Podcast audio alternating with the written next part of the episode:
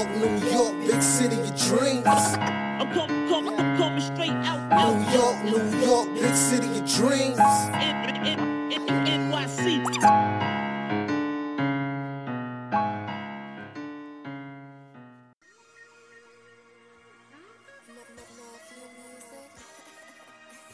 What's going on? This is Jay Ellis from the Nick of Time Show. Here giving you that Knicks talk just in the nick of time. And it's time to talk about a frustrating loss today because the Knicks lost to the Lakers. All right. Lose one twenty-three to one oh nine despite some heroic efforts for the Knicks to get back into the game. Jalen Brunson finishes with thirty-seven points on the night. Quickley chips in with nineteen points on the night. Hart gave you sixteen points, thirteen rebounds, and Randle finishes with twenty-three points, twelve rebounds, and five assists. But, you know, when you're looking at the game, rebounding was an issue all game, especially offensive rebounds. The Knicks lose the rebounding battle to the Lakers, fifty-nine to fifty-three. We miss you, Mitch. All right. And also, you know, the fourth quarter and the overtime, we struggled to score once again, proving once again, clutch moments have not been our best moments. And we're going to talk about it. We're going to talk about it all. The good, the bad, the ugly. And there was a lot of all of those. But before we talk about it, first, hit the like and subscribe button if you're feeling the K O T show and you're loving the content that we put out each and every game. All right, win or lose, rain or shine, we are here talking Knicks basketball. So hit the like and subscribe button. And also shout out to F U B U T V. If you don't want to watch, if you ever want to watch the Knicks for free for seven days, go to F U B U T V dot com slash K O T and you'll be able to watch the Knicks for free on M S G for seven days. And if you decide to keep it, you you know you you you you'll pay every month, get the subscription, but you can cancel the, the subscription whenever you want. So shout out to F U B U T V. All right, all right. Now let me introduce you to my guys. First and foremost, it is the man, the myth, the legend, the guy with the stats and the facts. Ryan G's in the building, and I'm going to say this, yo. LeBron ain't low because my man sat out against the Nets because he knew he had M S G and the Knicks on the next night, so he wanted to make sure he was fresh and ready to come to M S G and play. I just wish that he went home with the L instead of the W. Absolutely, man. He wanted to be well rested for this game, and uh, apparently – he was rested enough. I only, he had a triple-double, but it was still an interesting, weird shooting game for him.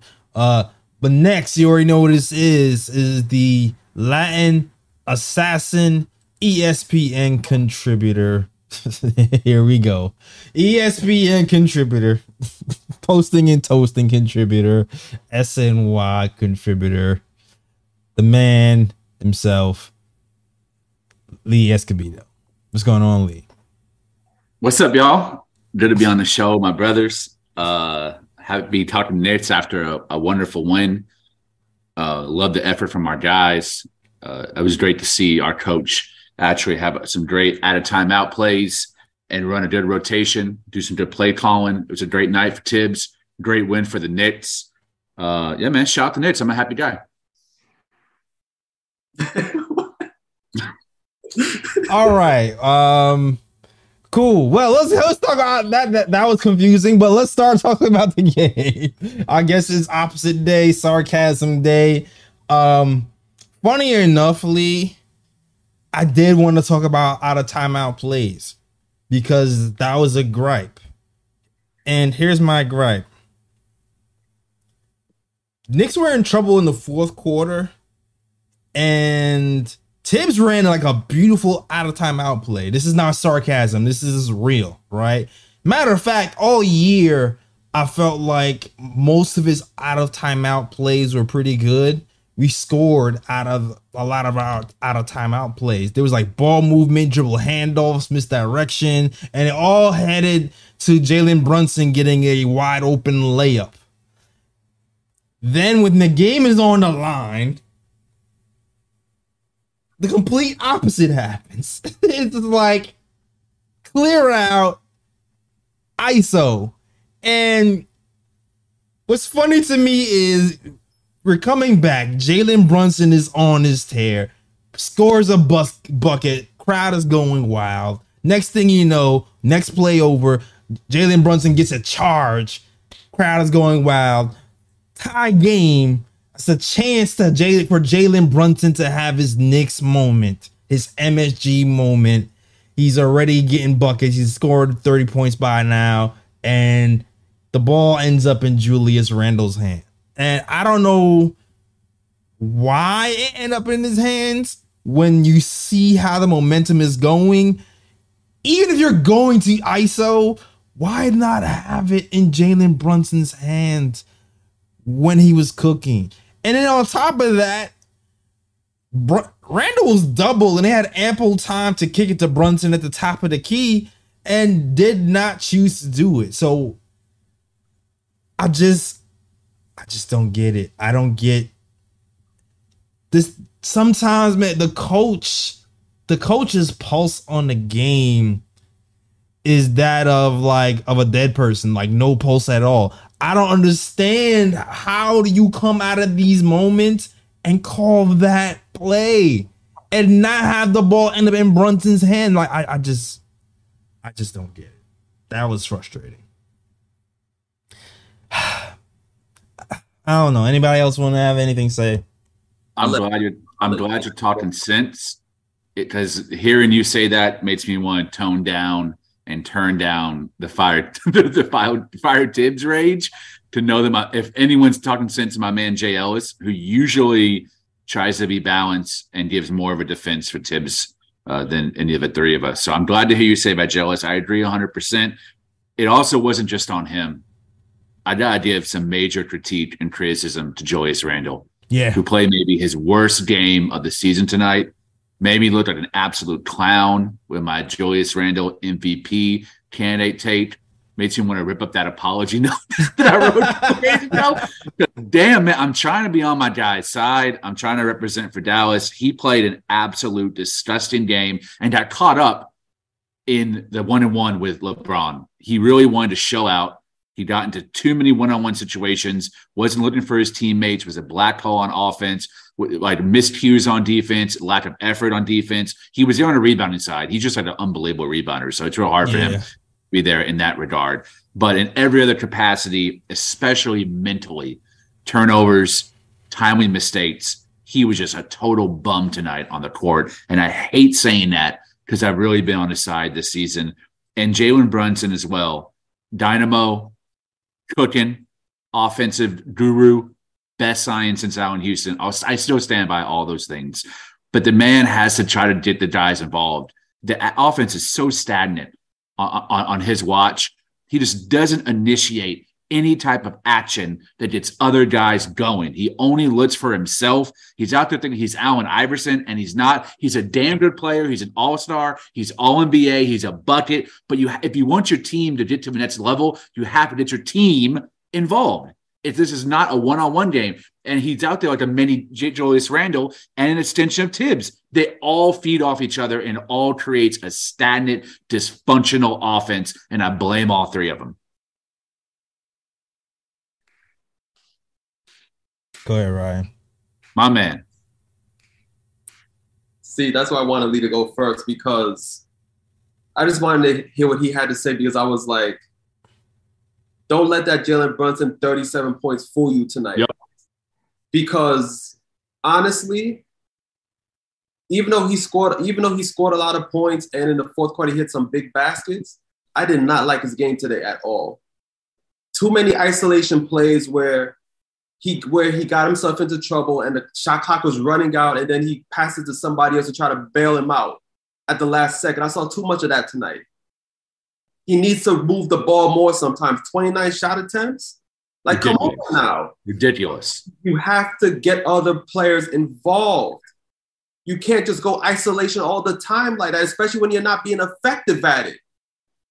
I did not like Jalen Brunson's game at all, and I will argue that quickly nineteen and eight tonight was more effective. one hundred percent. one hundred percent.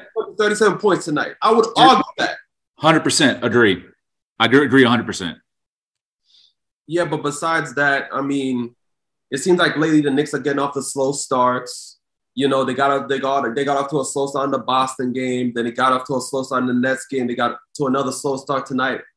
Lakers game. So I really don't know what's been going on with the first quarter production as of late. But, you know, you can't keep on falling behind in the first quarter and expect to come back every single game like that.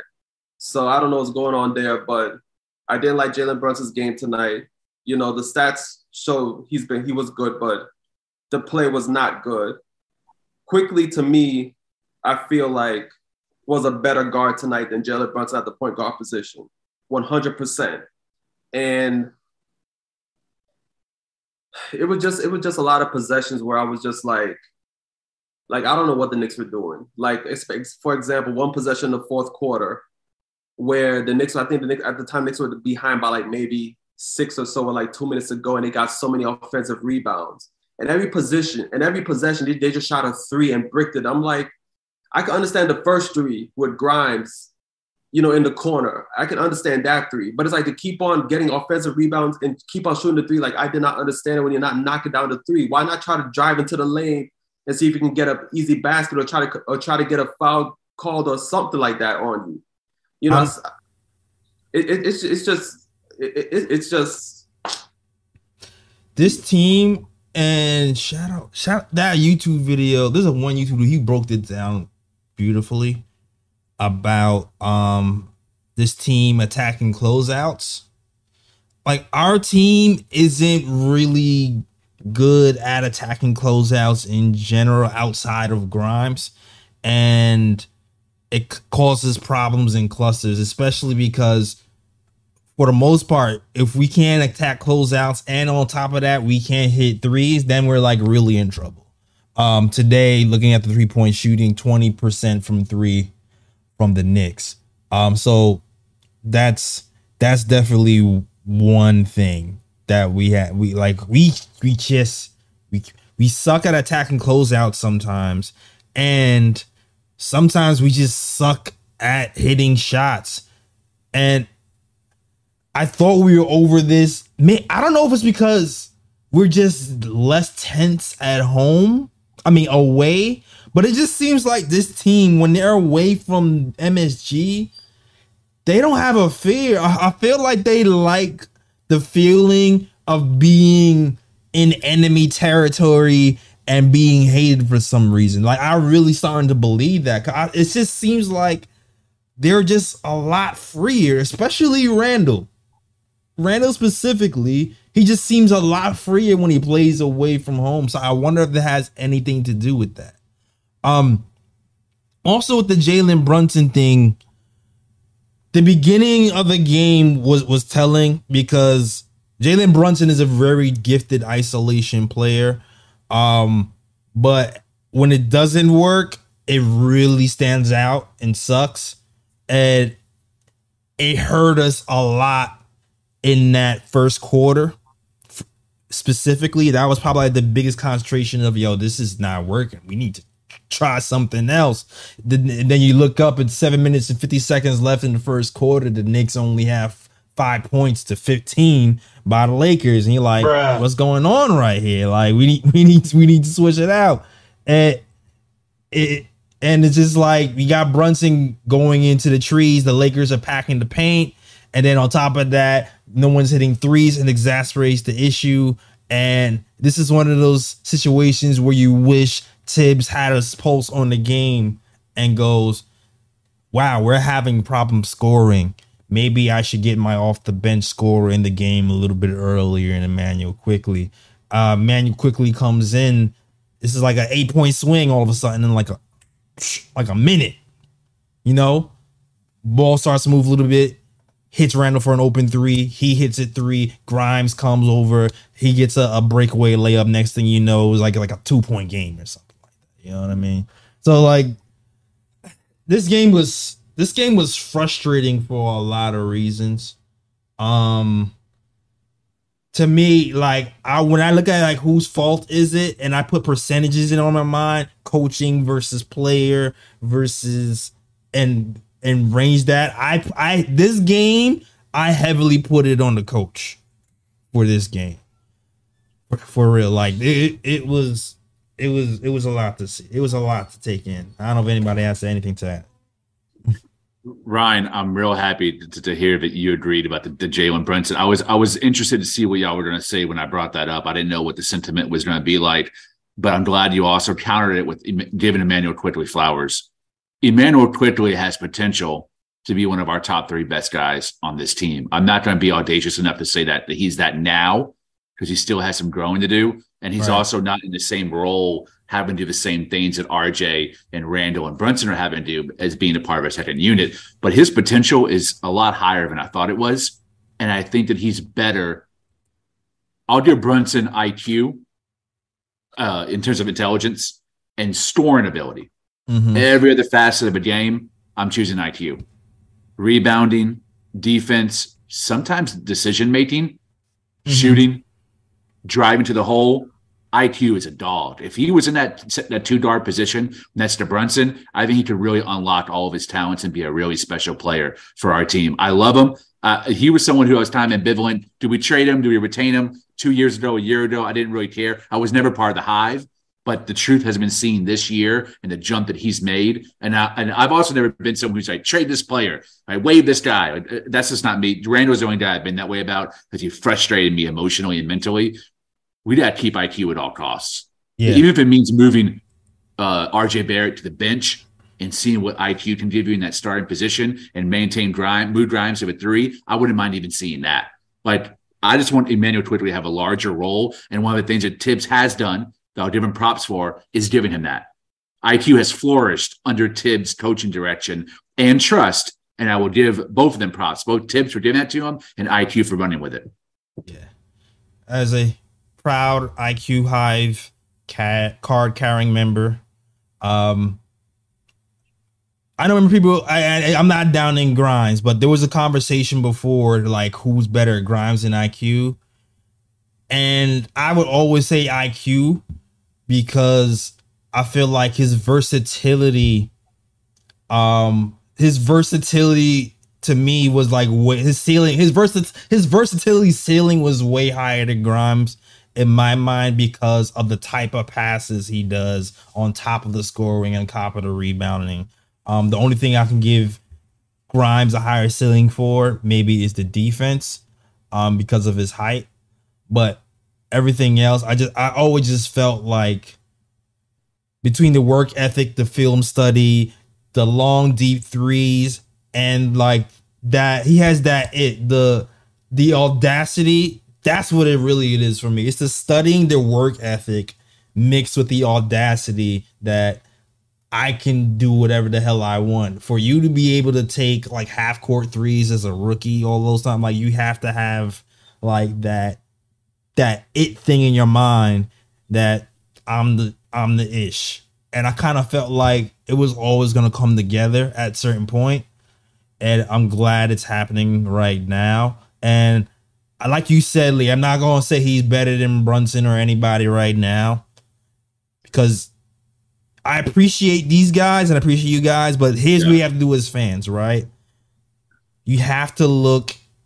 He's been doing very well for a month. Before you can say he's better than somebody, he has to do it longer for a month because that's when people start to get in trouble talking about this person is better than Melo. This person is doing it bad. Yes, this person might be playing better than this person in this small moment of time.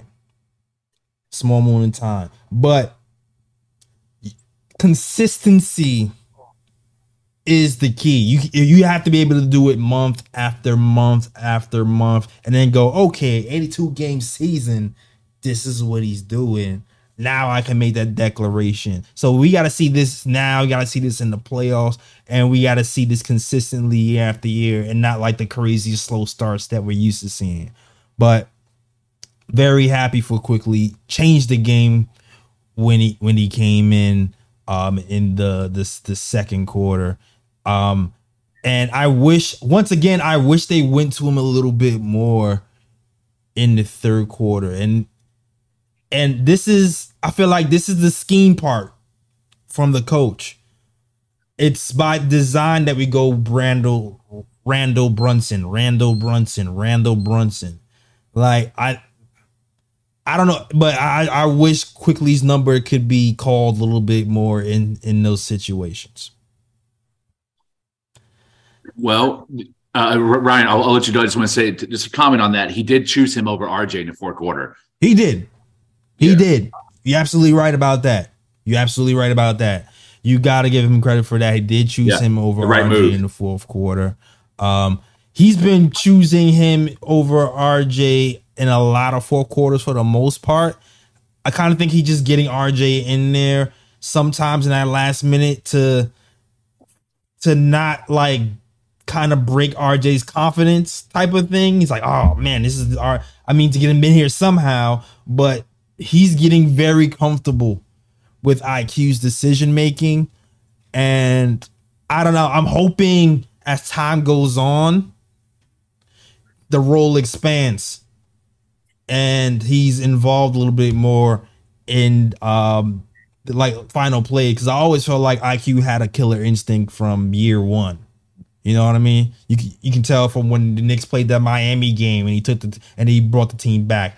Uh, when we played the, the, the Portland Trail Blazers last year, I always felt like he had that killer instinct. So I'm hoping that, that uh, he gets a larger role in that type of look. You know what I mean?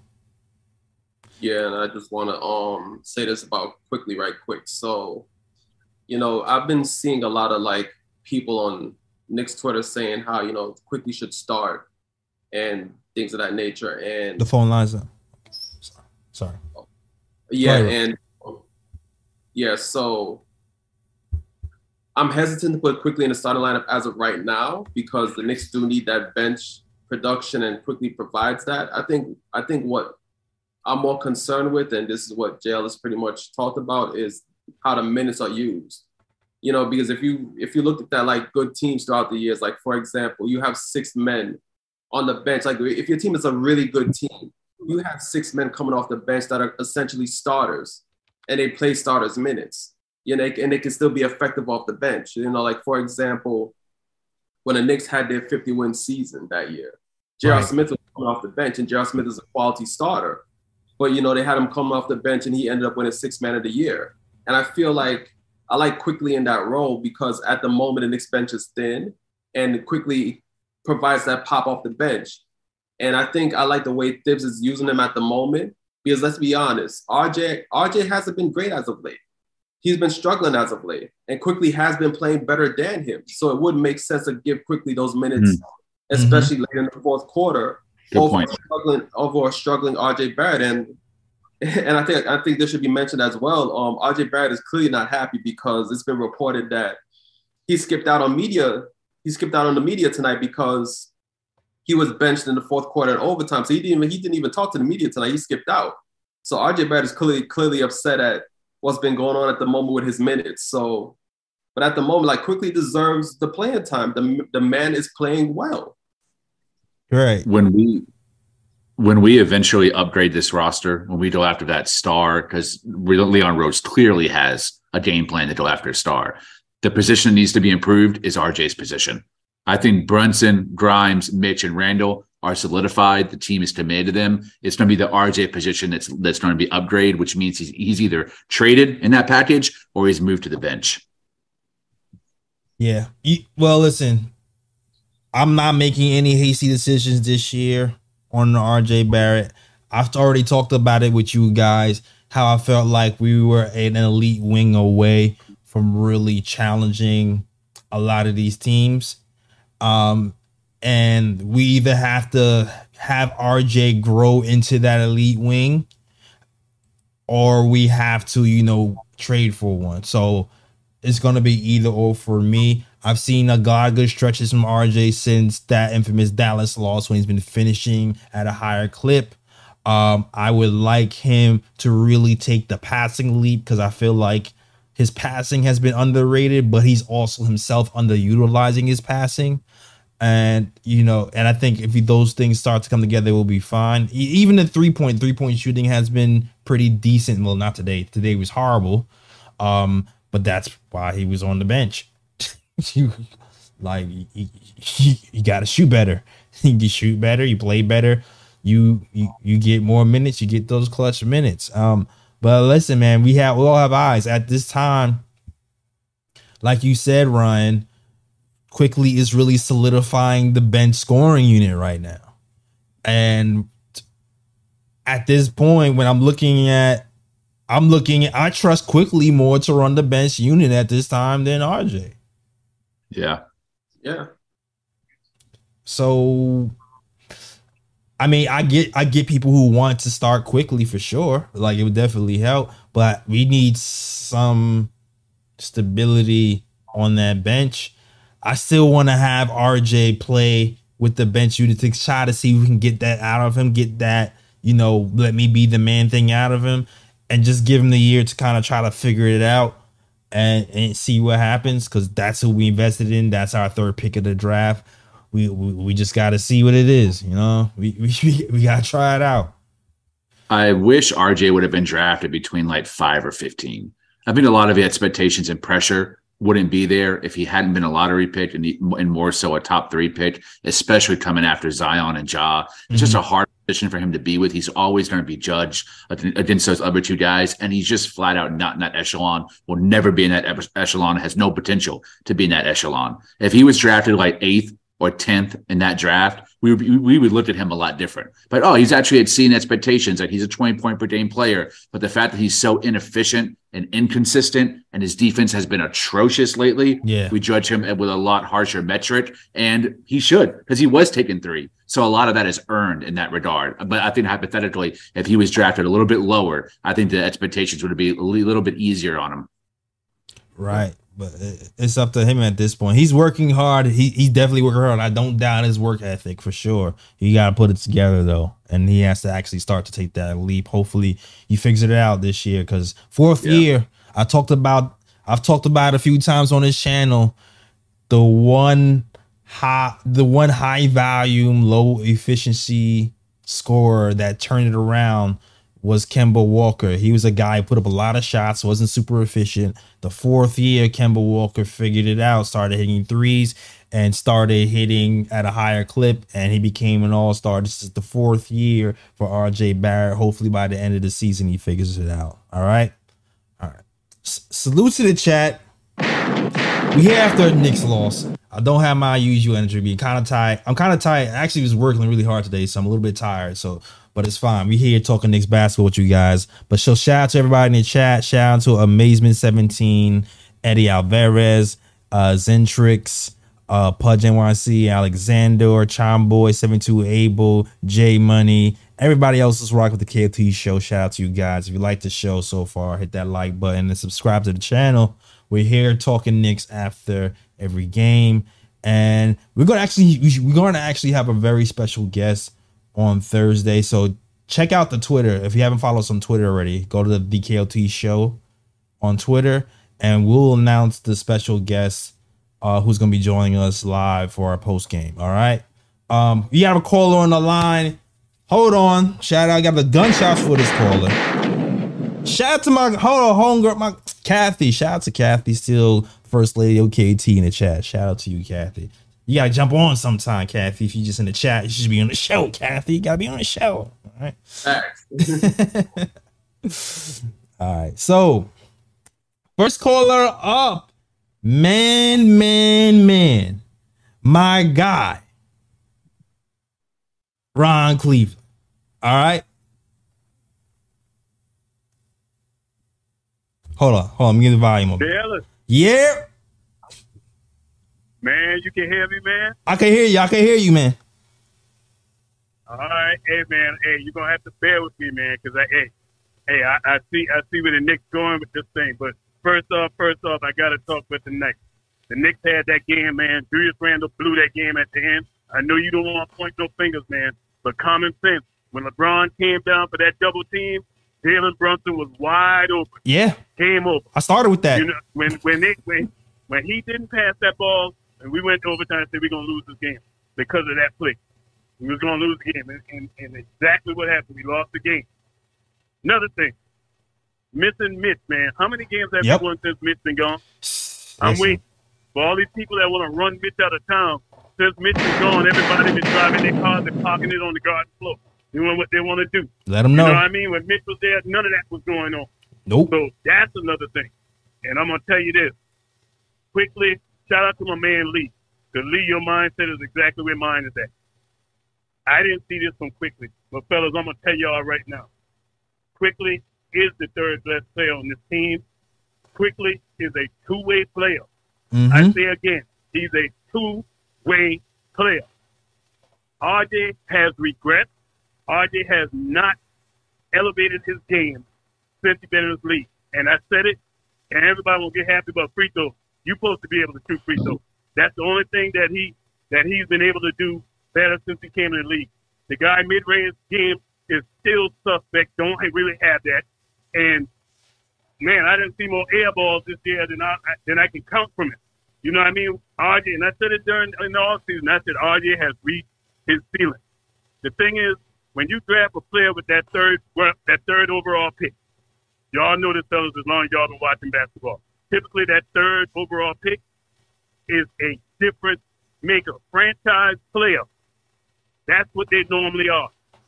And R J is not that dude. And the problem is, we're paying that guy that kind of money.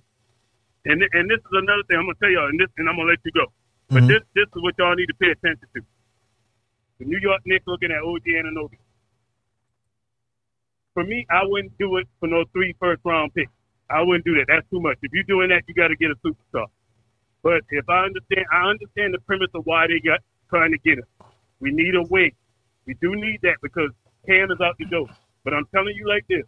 If the Knicks get O G, O G and you know they're looking to trade Cam to Milwaukee for Jalen, for, uh, what's the kid? Oh, my goodness. Jason Allen. Mm-hmm. What's his name? Jason, what's his name? Grayson Allen. You know who I'm talking about. Grayson Allen. Yeah, Grayson Allen. If the Knicks are looking to bring these two guys in, you best believe R J Barrett is done. He will be traded, and Grimes will go to that second unit with Quick. Uh, That's what it's looking like the Knicks trying to do. Think about it, fellas. Really think about it now. Because uh, you cannot you cannot have O G Anunoby in that starting lineup with R J Barrett. You can't have that. I don't see it. Because both of those guys are pretty much flat. So, so, hey, y'all two on that, man. But Julius Randle lost his game tonight, man. Tom riding the hot hand as he should. R J has regressed again this season. R J started slow. Then he had he, been, he, he was beating it up. Had about twelve good games. Then he got hurt. And now R J looking looking soft again with his game. And his defense is atrocious. Hey, y'all have a good night, man. It ain't going to get better till, till the blockness monster come back. Yeah. Being Mister Mitchell Robinson. Man. Yeah, man. All right. Yeah. Shout out to my guy, Ron, yo. Yo. He said a lot. He said a lot. Yeah. There was a lot to chew on in that one call. Um, I know people are down on R J. I'm still, I'm still riding with R J, man. I'm still riding with R J. I know he's not the third. The th- I know he's not performing to the overall third pick like we want. I understand the concerns with R J. Um, I'm still hoping, man. I'm just, I'm still hoping that he can turn it around. I don't think he's regressed. I just think that the steps that he's taking to improve year to year aren't like giant leaps. You know what I mean? They're more like baby steps. So like he, like I feel like I seen him. Like right now, he with his struggles, he's still finishing at the highest clip at the rim he has in his career. The free throw has has definitely improved as well. Um, the passing though, I need to see something else from the passing. And you know what? I will say his defense has regressed. I'll give you that. The defense has definitely regressed. Um, I don't know if you guys want to add anything to that, anything because he said a lot. You can go first, Ryan. Uh-oh. Uh-oh. All right. I'll Is Ryan first. G out the building? Okay. uh, yeah. Uh, great, Get Ryan G call. A new computer, all right? Jeez. Great call. Appreciate the love, Ron. My first time chatting with you. Uh, that was a five-star call. I think the only thing that, that, that I would take onus with is I wouldn't word it to, to R J has regret. Defensively, yes. Offensively, I wouldn't say that he's regressed. I think he's hit his ceiling. I think this is who he is. Mm-hmm. I don't think he's going to get much better. I think an inefficient twenty-point-per-game player that sometimes plays above average defense and can't be counted on the clutch is who he is. That's not altogether horrible in, in context of where he was selected in the draft. It's a disappointment, but I think he can be a fourth option on a championship level team. So I, I don't think we're ever going to see him get better than what he, I think this is it. Uh, but he has maximized his potential because he lacks athleticism. He has a high I Q, but he doesn't have a really consistent, smooth shot. And he doesn't have the mechanics to get better as terms of ball handler or facilitator um, or on or a three-level scorer. So I think what we're seeing is R J Barrett. Now, you have to make a decision. I think the front office has already dictated they also feel that way, which is why he was included in Donovan Mitchell talks as a centerpiece, because I think they also have admitted this mm-hmm. is a ceiling of this player. So he they're using him to, as a swap to get that guy in who's going to replace him, minutes, production, and role. So in order for us to to ever really become a contender, it's like I said, it's going to be R G either going out in that trade or being moved to the bench, where I think he could thrive in a bench role as long as they're shooting around him. Yeah. Oh, also shout out my uncle uh, Tony. Tony's in the chat, baby. One of my favorite all time okay uh, Twitter followers and Knicks mentor, Tony Banks in the chat. Shout, shout out to Tony. Tony Banks. Oh yo, yeah, shout out ten dollar super chat too. Shout out to you, Tony, for the ten dollar super chat. Tony, yeah. yeah. Says enjoying the show. Appreciate you, Tony. Appreciate you. Um, man, I don't want to. He's too young for me to give up on him. He's too young. And, and we we talked about this before about the acceleration in which Grimes is taking a step and I Q is taking a step versus R J is taking a step. Um, I I think he'll get better. I'm not sure how much better he'll get. But because it's it's been like a slow grind for him with small improvements in little areas, I think he still will get better. I just, I'm just, I'm not, I'm not ready to throw in the towel, man. I'm not ready to throw in the towel with R J. But I don't, I don't fault you guys for thinking that. You know what I'm saying? Like, I don't think it's ridiculous for you guys to say that out loud because you can only go by what you've seen in in the past four years. I just know sometimes it just takes people Uh, a long time to, to do so. Like it took Victor Oladipo took seven years to develop before he started cooking. Um, people don't even realize when Victor. This once upon a time, Victor Oladipo was like really nasty before he got his injury, and everybody thought you know it, it was was he what he was, and he got went to O K C to the Pacers, and then he really turned down and started to be an all star. So I still feel like there's a role for him to be better. The same thing can said about Julius Randle. You know, it took a while for him to get better. Um, but I, I get it. I get it. I, I definitely get it. Um, now with the O G thing, I don't even want to talk about that. You know what? I'm not even going to talk about O G right now. We're going to talk about O G a little bit later. Um, we, when we talk about rumors. Um, so I'm going to pause the O G talk for right now. And we'll just give, we'll just give Mitch some props, some flowers. Because I man, people were telling me for all these times, oh, Mitch is, is, is expendable because he makes the league average for a center at his position, and we have Sims, and we have you know, like we, he we, dog. Mitch, everybody can see it. Knicks were a top ten offense and defense when Mitch was in the lineup. Right now, if you look. Offense, we still kind of maintained, which is I'm happy about. The defense has slid from top ten to like top fifteen, sixteen since yeah. Mitch has gone down. So I absolutely love Sims. I love his potential, his work ethic. Hartenstein, he's had he's he's been formidable. He's been form- formidable. He had actually a pretty decent game today, sixteen points, thirteen rebounds. But at the end of the day, we still have problems rebounding the ball. We still lost the rebounding battle. You saw how many offensive rebounds we gave up. We saw what freaking Anthony Davis did to Sims. What I keep telling you guys, when it comes to these taller, long centers, Sims struggles against those guys. Yeah. I keep telling you guys. And he's athletic. But the thing about being super athletic but not having the length is to make an impact, you're going to have to jump and get off the floor. And when you're jumping and getting off the floor as a defender, you're at a disadvantage. Mitch doesn't have to jump and get off the floor to defend two people. He can, he can stand up and have one hand up like this to defend the shot and one hand to the side to defend the pass at the same damn time. This is why we need Mitchell Robinson here, and I'm hesitant to just like throw him in whatever and willingly trade unless we trading for some uh, somebody named Joel Embiid. All right. So I, I'm giving Mitch his flowers, his flowers for sure. I don't know if anybody else has anything to say about that. Um. Yeah. I mean, in regards to Mitchell Robinson, like, I mean, it's been clear, like earlier in the season when the Knicks had a losing streak, I mean, that coincided with Mitch being out. And now with the Knicks struggling, it still coincided with Mitch being out. So, I mean, if you're a Knicks fan watching the Knicks and you can't see that for yourself by now that Mitch is an essential piece of the puzzle to the Knicks' success, I mean, you're just blind or you're just ignorant and don't want to accept the facts. Yeah.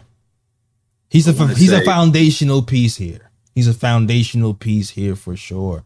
Um, so shout out to Mitch. We miss him. Only thing else I have to really say is the Obi Toppin factor. You know, I actually liked Obi was was competing today. He was getting at the he was getting at the boards today. I wish he got a little bit more run. I feel like days like this when we're struggling to shoot from the outside, we should have a guy who's shooting thirty-seven percent from three out there, especially. Um, he well, I seen a stat that said he's shooting forty-six percent from three since returning from injury.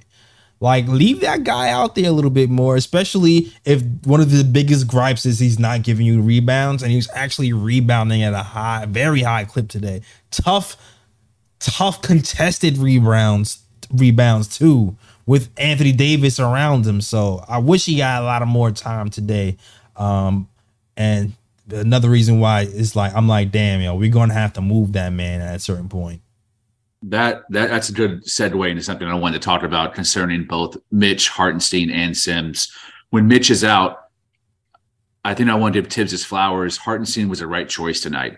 You're yes. absolutely right, J L S, when you say that that Sims struggles against not just big long centers, but ones who are very offensively skilled footwork-wise. Yeah. I think he struggles even, even more because I think he's a pogo stick and he's used to guarding the Clint Capellas, the guys that don't have a whole lot of footwork or an offensive arsenal to where he can just put his hands up and guard him in the paint and box out. Right. But when you have someone like Anthony Davis who has lost a step but is still incredibly skilled underneath the basket, he got cooked in the first quarter.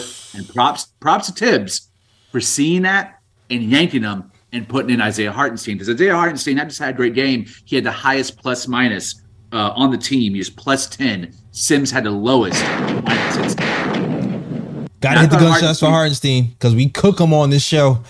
and, you, and, and you, I thought. I thought Tibbs used him well this this game on offense. He had him he had him as, as a screener. He mm-hmm. had him in there for spacing, and he had him in there as a role man too. He was actually utilizing his skill set, not as a passer, but as a scorer. And I yeah. thought that helped keep us in the game because he saw Anthony Davis was struggling on defense, and Hartenstein had a pretty solid night, sixteen and thirteen at the center position. And that was because Tibbs saw that mismatch and utilized him. So, hey, I dotted the man's flowers, even though he's a guard gnome and I want him out of M S G. Props on that. Yo, there wasn't even a part of Randall's game. Well, I think the second or third quarter when I actually liked Randall's process for a second. And it was when he was kind of playing a little bit of a two-man game with Hartenstein. Randall was going to the hole, and it was screening and rolling. And, and Randall found Hartenstein on the roll a few times right by the basket um, to get Anthony Davis moving. So I didn't like Randall's process the entire game, but he had some good moments early. But a great, great uh, game for Hartenstein today, who really battled on the boards um, against a guy who's just ridiculously taller than he is. So you, you got to give him his flowers today. And um, he got some some foul calls that were just, you know, usually Hartenstein fouls too much for me, but some of his calls today were a little bit questionable on Hart for sure. Uh, yeah. He was definitely getting the A D was definitely getting some superstar calls today. All right, but yo, salute to the chat. We got we got to, we got the super chats raining in today. Five dollar super chat from the Gaming Channel says, "Love the show. We need to trade R J, um, D Rose, Evan Fournier, first round pick and second round picks for Zach LaVine and Patrick Williams." Lord.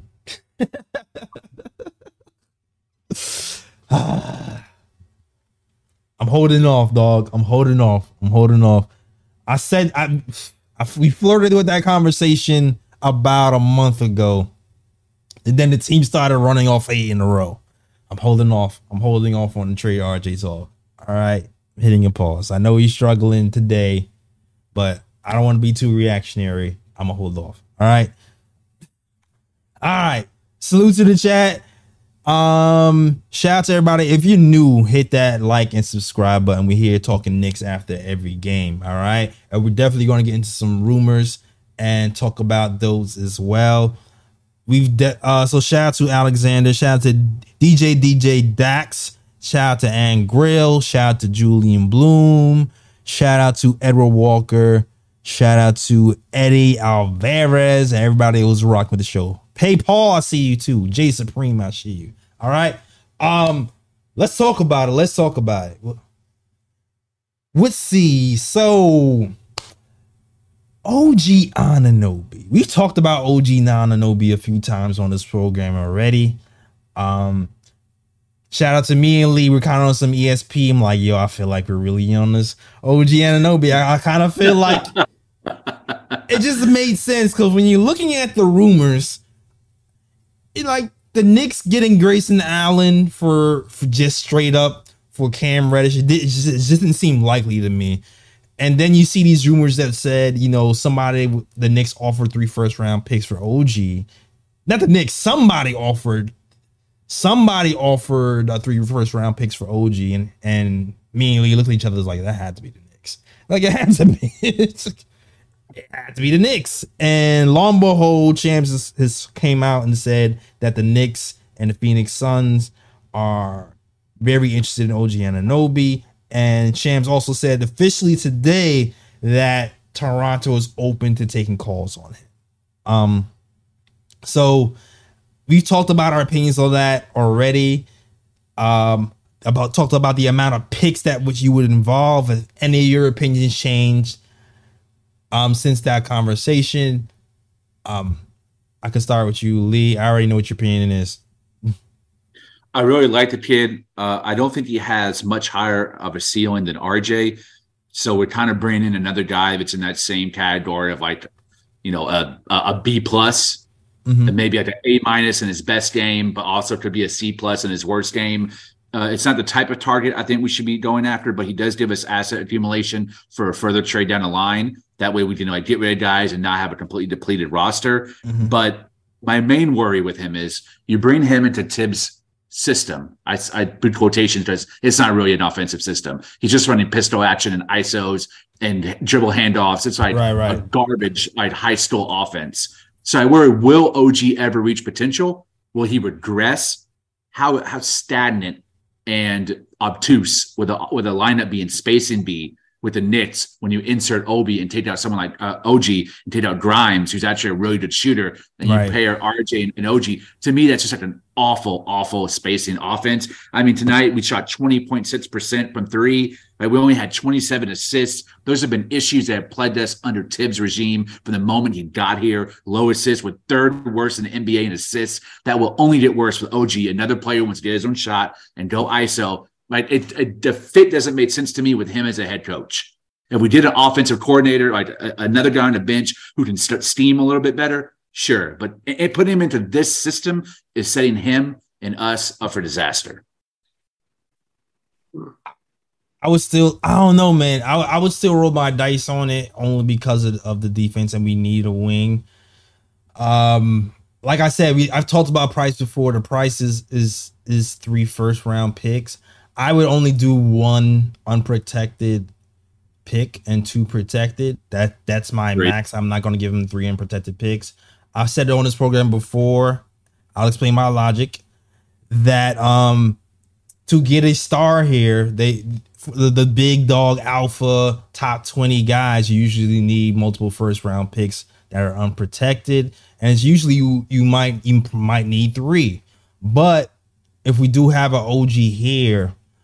Um, I do feel like if there was a time where we had to get an all-star here, um, a guy like O G could be good enough to supplement a pick in uh, another player's eyes because he's a guy who leads the league in steals and is a defensive dynamo and can hit you, give you some threes and, and some scoring. So I would do that. Now, when it comes to the spacing, I got I agree with you, Lee. Like, the spacing thing does concern me a little bit. Um, being playing next to R J, Grimes just gives us so much with the with the even though Grimes is struggling right now, just the fact that he knows how to even close out with such force kind of litigates a little bit of the stress of him not even hitting the threes at the clip he's supposed to be hitting it right now. And that's not really O G's game at this moment. But man, we we we desperately need a wing. We desperately do need a wing, so I, I would still go for it. I'm not even gonna hold you. Yeah, um, I would go for it too. I do think three first round picks for him is a bit pricey to me. Because for me, if I'm going to give up three first-round picks for somebody, I'm thinking a player that's going to be a game changer. That's my opinion. Mm-hmm. And O G's not really a game changer. O G's just a, a need at the moment. You know, he, like, he's not going to automatically like give the Knicks like ten-plus wins. You know, like, he's going to be a solid piece that the Knicks can use at the wing, which they need. So to, so to me, I think three picks is a bit too expensive. I would give them two picks. I think he's worth. He's, I think he's definitely worth two first-round picks. And I agree with everything else y'all said. Like, you know, O G could be that piece where if you're looking for a bigger trade in the future, you could definitely include him into the deal. And and because you're including a player like that into the deal, it might help you keep a pick or two because of that.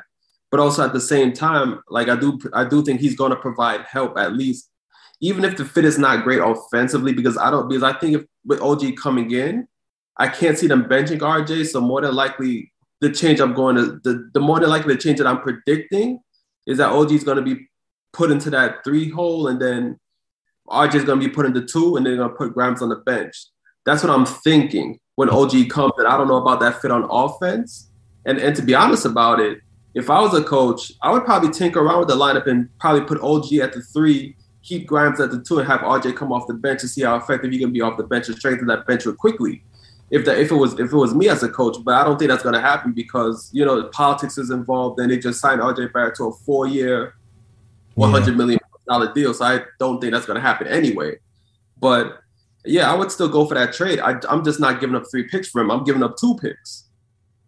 Yeah, I guess my question is, how expensive is, are three picks if they are unprotected? Because if we could, if like, because if we're going by the Donovan Mitchell trade. If we would have offered three unprotected picks, and it, like they they're not going to take three un- unprotected f- picks for for Donovan Mitchell. So I'm just like, well, if they're not going to take three unprotected for Donovan Mitchell, even if they want three picks, it's not like I can get a premium with a bunch of unprotected.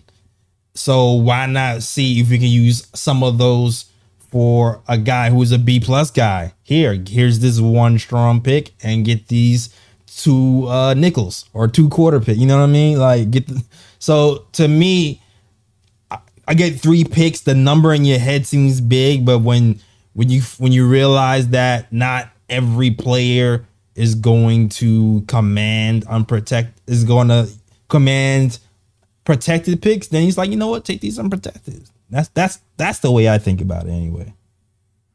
Yeah, but I just feel like the market the market has been inflated due to that Gobert deal. But at least for the Gobert deal, it's like the man was a two or three time defensive player of the year at least. At least the man has some type of accolades where you can at least put some logic behind that. That's why he cost so many first round picks. O G is just a solid player. Mm-hmm. He's just a solid three and D wing. I, I don't think you should be giving up three first round picks for a solid three D wing. Like, I think Agreed. That's too much. Mm. Paris Duggar, okay, he says, okay, people like this. Shout out to Paris Duggar. Five-hour super chat says, I think y'all are missing something big. I wonder if R J got or is getting traded for O G is the reason he didn't come back in. I think that's what's up. Nah, I think he's just mad he got benched. I think. Uh, I don't think he can't be traded, right? Because of the poison pill in his contract? Yeah. I don't think he could be traded this year. I think he have to. He, that would have to wait until uh, the offseason for that to even happen. So R J is firing right now. Like he can't really be moved. So yeah, and I don't think and I don't think Toronto would take on his contract anyways. I don't think Toronto would even trade for R J. Right, right. I mean, it kind of made I can see. Well, not right now. Like with R J being from Toronto, like I can see them playing like the, the Toronto version of Coming Home, like we did for Melo. And I can see it happening really. Like if it's not now, like later down the line. Like yeah. if, if if if there was some turmoil turmoil between R J and the Knicks, I can see the Toronto. I'm coming home. I can see that with a Canadian accent. Exactly. I'm coming home. A. I'm coming home. Like I can see it. I don't know. ah. Oh man, they probably they're probably gonna have Drake rapping it too. Oh, with the remix, yeah. Have forty. Have the come coming home with like it sound like he's rapping underwater or something. Yeah, that'd be kind of hot. Just to average eight. I can definitely see that. um, oh man. Uh, Ronnie Sanders is the five dollar super chat says, "I'd rather have J- Trent Junior than O G." Yeah, me too. Mm. Yo, it's like another problem. It's like I, I would love Trent Junior because he shoots threes and he plays defense, even though the coach is kind of pissed for him and not playing defense. It's, I think that's probably why they're trying to get rid of him. Uh, I don't know. Um, but uh, I, I'll definitely love. I, I'll definitely love him. But I also know we've been struggling versus these long six, seven wing guys. So I want a six, seven wing guy to combat them with. You know what I mean? Um, but thanks. Thank you for that super chat. Um, but, but let's talk about some more trade rumors today. Interestingly enough, Sadiq, Sadiq Bey has entered the chat. All right. Sadiq Bey has entered the chat. Uh, Ian Begley has reported he was watching a putback, and he stated that the Knicks have indeed contacted the Pistons about Sadiq Bey, um, which is interesting. I, I'm not sure how likely a trade for Sadiq Bey is to happen, but Ian Begley did say to keep an eye on that. So that's what we're doing. We are. Interestingly enough, Sadiq Bey has been the apple of a lot of Knicks fans' eye. And let's see. You know what? I mean, we bust out some Sadiq Bey right this season. These are the stats. Look at that Sadiq Bey. fourteen point six points per game, one point five assists, four and a half rebounds, forty percent from the field, thirty-four percent from three. Season high, thirty-one points, six rebounds this season. Um, Uh, Ryan G, me starting out with you. What do you? Th- what is your thoughts on acquiring Sadiq Bey to the New York Knicks? I know a lot of people feel like he would be a lot cheaper option than O G, so they would rather go this route. Yeah, um, I do think he would be a cheaper option. I can't see him costing more than O G to bring him in. He's a good young three and D player. You know, he's clearly he's clearly shown that since his time with the Pistons, he can definitely shoot the three. Which the Knicks do need. The Knicks do need shooting. He's a decent defender as well. Um, I think with um with Sadiq Bey, like I don't know, I, like I know Ian Begley has said it, but I don't know how willing the Pistons are really yeah. to trade him. That's kind of weird to me because I would I would see him more as a piece with the, you know in Detroit as opposed to a piece that they're trying to get rid of. And then looking at their roster, like I'm not really, cause I know the guy, I know the guy they have behind him is Kevin Knox. And I don't, I mean, at least if I'm Detroit, I'm not really seeing him as a guy that's going to replace Sadiq Bey in the starting lineup. So I to agree. me, it's like, I, to me, it doesn't make sense as to why Detroit would trade him. But if if he's open. Unless O B's you know, involved. Well, maybe, but I mean, if he is open, like I would explore that. I would explore that deal. Like I would, I would bring him in if that's the case. But I just don't see it. Like I don't see why Detroit would be willing to part with him. Mm. Yeah, I think that the one stat you forgot to put up there is that his defensive rating this system this season is an atrocious one twenty. Uh, I was getting like, to it. I was just, I was letting y'all cook first. Yeah, uh, but I was getting to it. Go ahead. First two seasons in the league, he's had like a, a much higher defensive win share.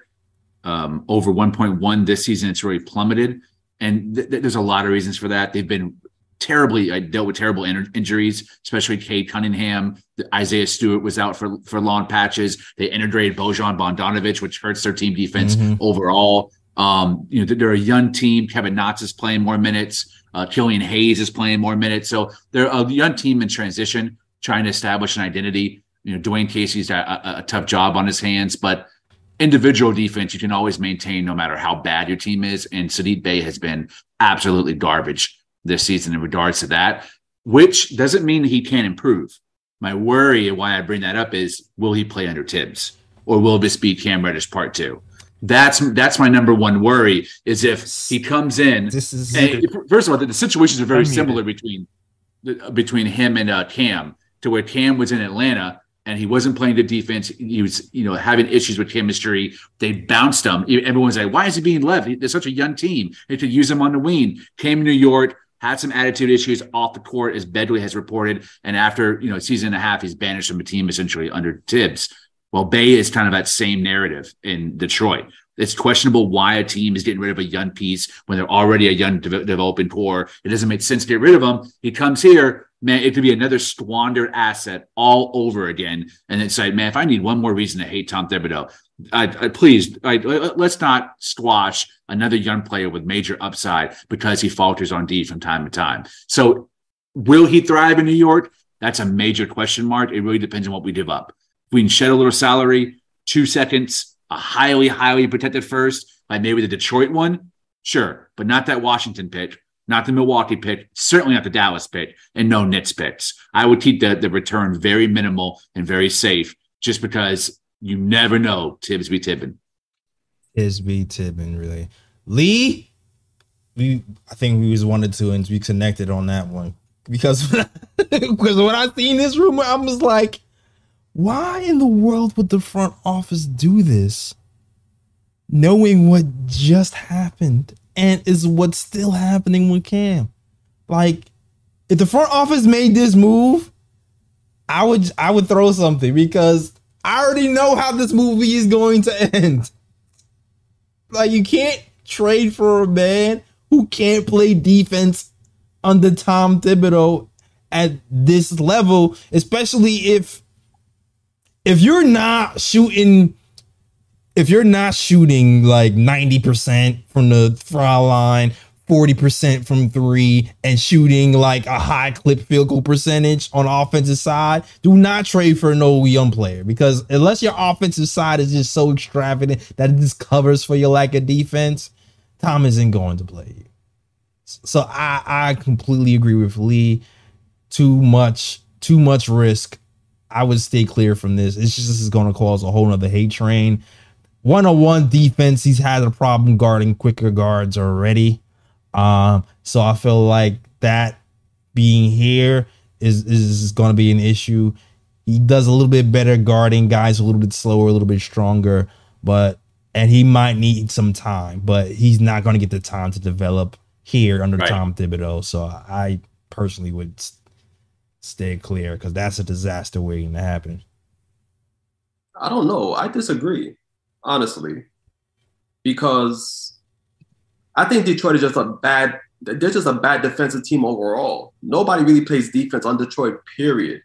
And even, and even the season beforehand, I've seen him play better defense. I don't think he's a player that lacks on the defensive end.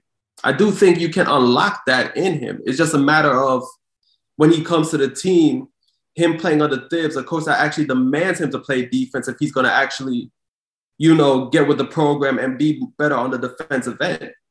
And sometimes I think, sometimes I think it's it's the team you're on that, you know, that pretty much like, what am I trying to say? It's like the team you're on pretty much like determines how you play sometimes. Yeah. You know what I mean? So sometimes when you go to a better situation, you end up playing better. I don't, and I don't, and I don't think him and Cam's situation is. I don't think that it's a, it's the same at all, because in Atlanta, Cam was playing for a while. Then he got then he got benched, and that, that made him expendable. He actually gets playing time in Detroit. Like he's he's consistently playing, so it's not really it's not it's not really a case where it's like, okay, you're going after a player like, damn, you know, I don't know what I'm, I don't know what I'm really going to get out of this player. So let me just, you know, take a, you know, a flyer on him and see what, how he does, you know, with our team. Like, you actually see him play every night. You know what he's capable of. And you know that he play, he probably does play better defense than he does on a consistent night with the, with Detroit now. So it's just a matter of, if you bring him to the squad, can Tibbs get into him and let, and, and then when he's with a better team and, and, and, you know, some, sometimes when you're in a better atmosphere, you play better. So I think that bringing him in, I don't, I don't see that as a detriment as a camp situation. It's just a matter of him being in a better situation. You know, can Tibbs get him to play defense on a more consistent basis with a team that plays defense? Because Detroit plays no defense. They don't. And he's, and he's proved that he's a better defender than he is in his previous seasons. Well, I'll just say this. I'm with Lee in the fact that, like, the price has to be super cheap, because I don't want to see that experiment blow up in my face again. And you could be right, Ryan. You could be, you, he plays better defense because he he's around better defenders in a, in a better system and in a better situation. That can absolutely be right. But we don't necessarily know that. Like, but you could be right, though, because it happens all the time. Look at look at look at Rui Hachimura. Rui Hachimura looks looks like a stud next to LeBron. When yeah. you, you just gotta sit there and hit threes and then move off the ball and get a dunk. You know what I mean? Like, all that absolutely matters. But you just don't know. You just don't know. All right. Salutes to the chat.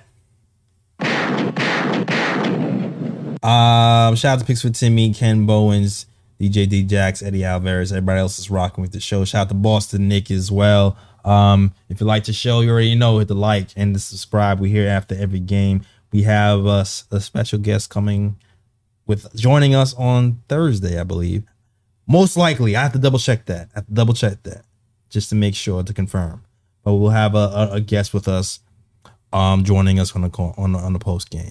No, it's not Monica. All right. all right. All right. Oh, man. Uh. I don't know. That, I, I feel like if we covered anything, I don't know if you guys have anything on your chest that you want to get out. I was uh, I was watching for the first time. I watched Tots and Boys today because Jay Ellis has always told me that Ari from Manhattan and I have very similar tastes. Oh and yeah, damn it, Jay Ellis, you're right, bro. I told you. That's my twin, man, for real. You and Ari have s- very similar takes. It's just that you're like a humble version of Ari.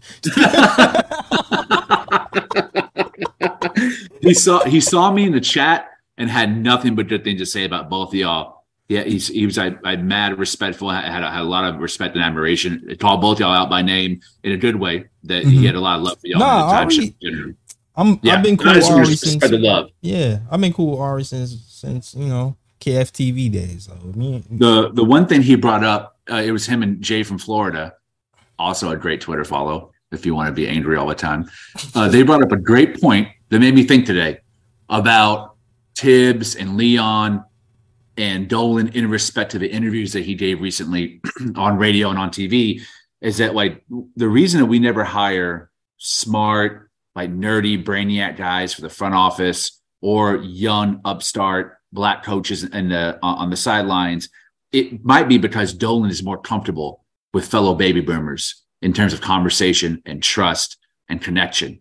As he's owned the franchise, he's always kind of had guys around him that were around the same age. And as he's aged, he mm-hmm. reached out to guys the same age or older. And I think that that's one of the reasons why we really are stuck in this very like, archaic mindset of like basketball that's being played and thought about and steamed for ten, fifteen years prior, is because the type of guys that Dolan is very comfortable around, because Leon and Tibbs, they're all over, you know, over sixty oh, years yeah. old, like, like Dolan. And I think that that's why it's very rare and very unlikely for us ever to go all in on someone who's very young and passionate, has very different outside the box ideas, both in the front office capacity and on our coaching capacity. And I, I thought that's just a, something they brought up, and it got me thinking. I was like, damn, I saw something about Dolan's rise as an owner. And he always has guys that he's real close to, has personal connections with, or around the same age as him um, as an owner.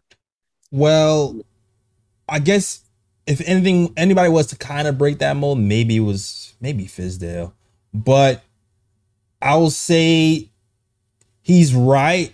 And the structure, I remember, the, I remember there was a time when the Knicks had to hire a like a, a G M, and they wanted to, I forgot who it was. So they wanted to come here, and part of being here was they wanted to kind of dismantle the system that was already in place and kind of bring in his own people and kind of do all new things. And they said no.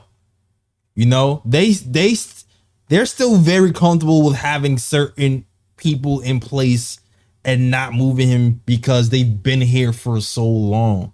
Um, that's why even when Steve Mills was fired, quotes, air quotes, right, he wasn't fired and then like just pushed off the pasture. He was fired and then rehired and then put somewhere else within the M S G infrastructure.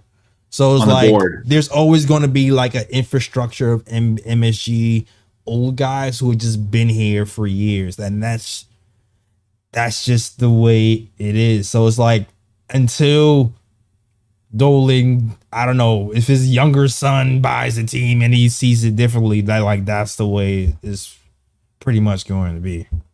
Yeah, yeah, but that was a very interesting take. I never really thought about that. Me neither. Yeah. Me neither. It, it got my brain working. I was like, damn, these guys are right. You know, all these baby boomers love each other, man. Dolan loves being around his like best friend baby boomers, all these old guys that have old ways of thinking, old money. It's like, this shit's never going to change. It's businesses, um, it's businesses, connections in general. Yeah. It, yeah. It really is. Businesses and connections in general. It's all about who you know. And that's that, that's the way it is for Knicks front office. That's where it is in, in most places, to be honest with you. Uh, yeah. It's really hard to Facts. break in with new blood, especially with old regimes. Yeah, that, hmm? that, that's why we need somebody who's near and close to James Dolan to recommend one of those young upstarts or one of those young minds and be like, hey, you know what? You should hire this guy as a G M. You're right. Facts. Oh, man. All right, yo. Yo, Paris is really pissed about this R J. So I'm shocked people think R J getting dissed in the fourth quarter and overtime on national T V is nothing to R J. Nobody said it was nothing to R J. Did you say it was nothing? I said that he's pissed because he got benched. That's yeah, he's pissed. He's pissed. And, and, and then you lose on top of getting benched. Now you're like, see, coach, this is what happens when you don't put me in. You lose. Like, I, I mean, I get it. Yeah. And I did mention it earlier in the podcast, too, that, you know, he did walk out on media because he was benched in the fourth quarter and overtime. Yeah, we got that. So, he's, so we all knew he was clearly pissed. Yeah, yeah. I saw the nine eleven conspiracy. It is what it is. It is what it is. Doesn't mean yeah. he's getting traded. But at least not right now. Unless they feel like a big scar is available. But I don't think they'll see uh, O G Anunoby as, like, the big star to trade R J for. I don't think that's what's happening at all. Um All right, salute to the chat. That's our show. Um, you already know. Follow us on. You, you know what? Shout out to everybody in chat. Lee, let them know where they can find you. Uh, I want to get some shout outs real quick, man. My main man, Walt Perrin. I was watching that game today, and I was like, you know, everything I love about the Knicks really comes from Walt Perrin and his scouting and drafting and getting all these young guys in here that become our young core that all of us love so much, with the exception of like the one good free agent signing, Jalen Brunson uh, by, by Leon. You know, you can say what you will about Randall. That wasn't a Leon move, but it was a Scott Perry move. But Walt Perrin has really built this team from the ground up internally through the draft, and I want to give him some flowers. We don't mention him very often. Sometimes we do, but not a whole lot on this show. And, you know, we're dogging a lot of people Knicks-related, but Walt Perrin is one guy that I hope Uh, James Dolan keeps around, as he's one of the smartest guys in the room, and I, I give him a lot of props for what we are right now on the good side of things. Also, want to shout out my, my my three Knicks mentors: Boston Knick, who's in the chat; my, my big uncle Tony Banks, my main man. Can't, I'm trying to convert him from Knick Fan T V over here on Knick the Time Show, man. That's my main guy. I gotta have him in the chat, man. And, and of course George from Into the Knickverse. Three three of my Knicks idols and shout mentors. Shout out to George. It. I love all three of you guys. Shout man. out to Boston. Boston Twitter. Knick is. I keep saying he's like one of the nicest guys on Knicks Twitter, period. Yep. And smart, humble, sweet, Great dude. Yeah, find me on Twitter. I'm always arguing with Jay Ellis. Yeah. Just, just, just, just follow the thread. You'll see. Just follow. Yeah, we haven't argued in a while. I don't know what's happened. I need to fire that up tomorrow. Yeah, you need to find something to argue about. But yeah, shout out to Walt. Shout out to Walt Perrin. Definitely doing a phenomenal job. And totally. Despite all the mid talk, I'm still high on this team. I know people feel like, you know, we should be in the championship contending right now, but I'll just keep saying this. We were not even in the playoffs this last year, guys. We haven't even been in the playoffs last year. All right. Had not been in, we was in the playoffs the year before, missed it this, this last year, and now you can probably make it this year. So this is called foundational stuff. You got to build your foundation strong first before you go for championship season. There's not pe- there's not a lot of teams who go from not making the playoffs to contenders the next year. It just doesn't work like that. It's not really realistic. So Facts. it's it's okay to be mid this year. It's okay to be mid for a year or two. When now, if you're five or six years mid, then there's something wrong. All right, when you five or six years mid and all your players are thirty plus and you don't have picks and you're capped out, now you're in trouble. Now that that but that's not our situation. We have all you have a lot of young players. You have we have picks and we have foundational pieces here who are like twenty-six and under and a couple who are twenty-seven. So it's okay. It's okay. The sky's not falling. All right. Um Ryan G, let them know where you can find you. In fact, I just want to throw in there that the situation that J L has just described, that's the Lakers. But yes, I'm going to keep. Listen, listen, the Lakers are in scary territory right now, man. The Lakers are the bad mid. Like you said, all their guys are older. They don't have a lot of picks to move around. A D, that guy is supposed to be young, is injury prone. So even if you flip him, teams are, might scratch their head about giving you first round picks. LeBron James is on his way out. Like, they're in trouble for real. You see, they picking up old scraps from other teams who used to be somebody and hoping they can get. They got Troy over there. They got Lonnie Walker over there. Like, that's they're in trouble. Their records are around is around our record, but they're in trouble. um. But yeah, that's yeah, all. Lakers, Lakers are good, like five games under five hundred. But uh, yeah, I, I I digress. I'm gonna go back. Yeah, what I was saying. So um, yeah, you can find me on Instagram at Sergi is chilling. Sergi is chilling. That's S I R G is C H I L L I. You can also find me at Sergi's Corner, and you can also find me on Twitter at Ryan G K O T. I'm not as engaging as Jay Ellis and Lee, but I try to be. But Nick's Twitter be pissing me the hell off. Man, all right, you already know you can find us, man. Find us on the K O T Show on Twitter. Hold on, let me get to my screen. So I got. Oh, what about the bruh picks? Oh, bruh. Do you have any bruh picks today? Things that make you go, hmm. Damn. I'm going to say that uh, in the regulation, uh, I S O play drawn up by Tibbs for Julius Randle. I mean, before I went to commercial, I saw him scribbling on a board and talking real fast, and I was like, oh, snap, we were just up to intelligent? And then it was just Julius Randle I S O. Yeah. Bruh. Sorry, hit the wrong button. Hit the wrong button. Oh, man. If they would have done the out of bounds play they did when they got Brunson the layup, that play, that would have been like, yeah. But they, I don't know. They have the plays because I've seen them. Just use them in the fourth. I don't know. It's weird. Whatever. All right. That's a good bro pick. You have any, Ryan? Nah, man. I, you see, I got to get myself back into the groove of looking for those bro picks again. So I'll have them for Thursday. I'm, I'm a- You don't. The R J, didn't R J Barrett shoot an air ball today? That deserves it. That deserves it. Yeah, he did. Yeah, he did. Yeah. Yeah. One R J, one R J Barrett airball every game since the last three games. I feel like he's had. I feel like he's had an airball every game for like this last three games. So, bro, pick for that. All right. Yes, and I, and I see and I see Paris in the chat going on about forty-seven points that R J scored against LeBron last game and being benched on national T V and, and how it's not going anywhere. I mean, come on, man. He played bad. He played Parrish. bad. There's not a reason to be benched. He played bad. He played Parrish bad, said, man. Denial is a river on this show tonight. Guess this show is in Egypt tonight. Okay. That, right. That's my brother. I mean, at the end of the day, I mean, R J got to get over it.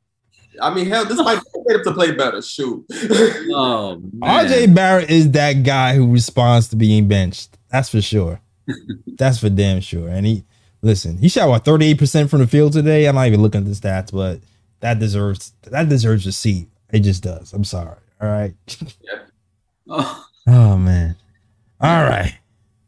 That is, that is our show once again. Um, Listen, listen to us on SoundCloud, iTunes, Google Play, and Stitcher. Everywhere you listen to podcasts, listen to the K O T show. Get those snapbacks, blue and orange, black and white, at the katasha dot com. No one can see you right now because I have the single screen on. Lee has the Fire Tibbs shine up, but no one can see it. Follow us on the K O T show on Twitter, the Nick and Tom show on Instagram, and Facebook as well at the Nick and Tom show. And um, yeah, check out the blog too at the nick and tom show dot com. Check out Mikey's last blog too. Get yeah. that, give you that right up some love. Shout out to my guy, Mikey. Totally. Yeah, Mikey never calls in. Mikey be asleep by the time post game comes on. Damn, I want to talk to Mikey. I think Mikey I love Mikey's kids. Writing. I think that's what it is. He's like, I, I gotta get these kids Mikey's up a good sleep. Writer, y'all. Hmm. Mikey's a very good writer. I love his writing. Yeah. K L T, we got some some low key, some low key, high key good writers. All right. No doubt. Shout out to Ryan G, who started. He was the first official writer for the K L T show before he quit. All right. I, I just need to find time to start writing again. I gotta start. I gotta find time. Man. Yeah, I know. He been saying that for like three years. Yeah, shout out to my guy Nike, Mikey, man, very great writer. That is our show. Yo, I'm ha- I'm gonna have to have another side just to combat the Fire Tip side, yo. Hey, Paris, you're wilding right now. Say that. When he doesn't start next game, come on, man, come on, oh, come on. Bro. You know, you know, you boy. You Wait, know Ryan, start next game, son. Ryan, you forgot the, the second part. I won't hold the elevator for y'all because you're late. Yo, Paris, you were writing too. uh, yes. That was kind of funny, man. Oh man, that was kind of funny. All right, Paris. So, what, what are you going to say when R J starts next game? What, what are you going to say, man? What are you going to say? That's my guy. Oh, man. Yo, Paris, if R J starts the next game, you got to you gotta send a fifty dollars super chat. Public apology. Facts. Oh, man. This has been a funny-ass show. All right. Deal?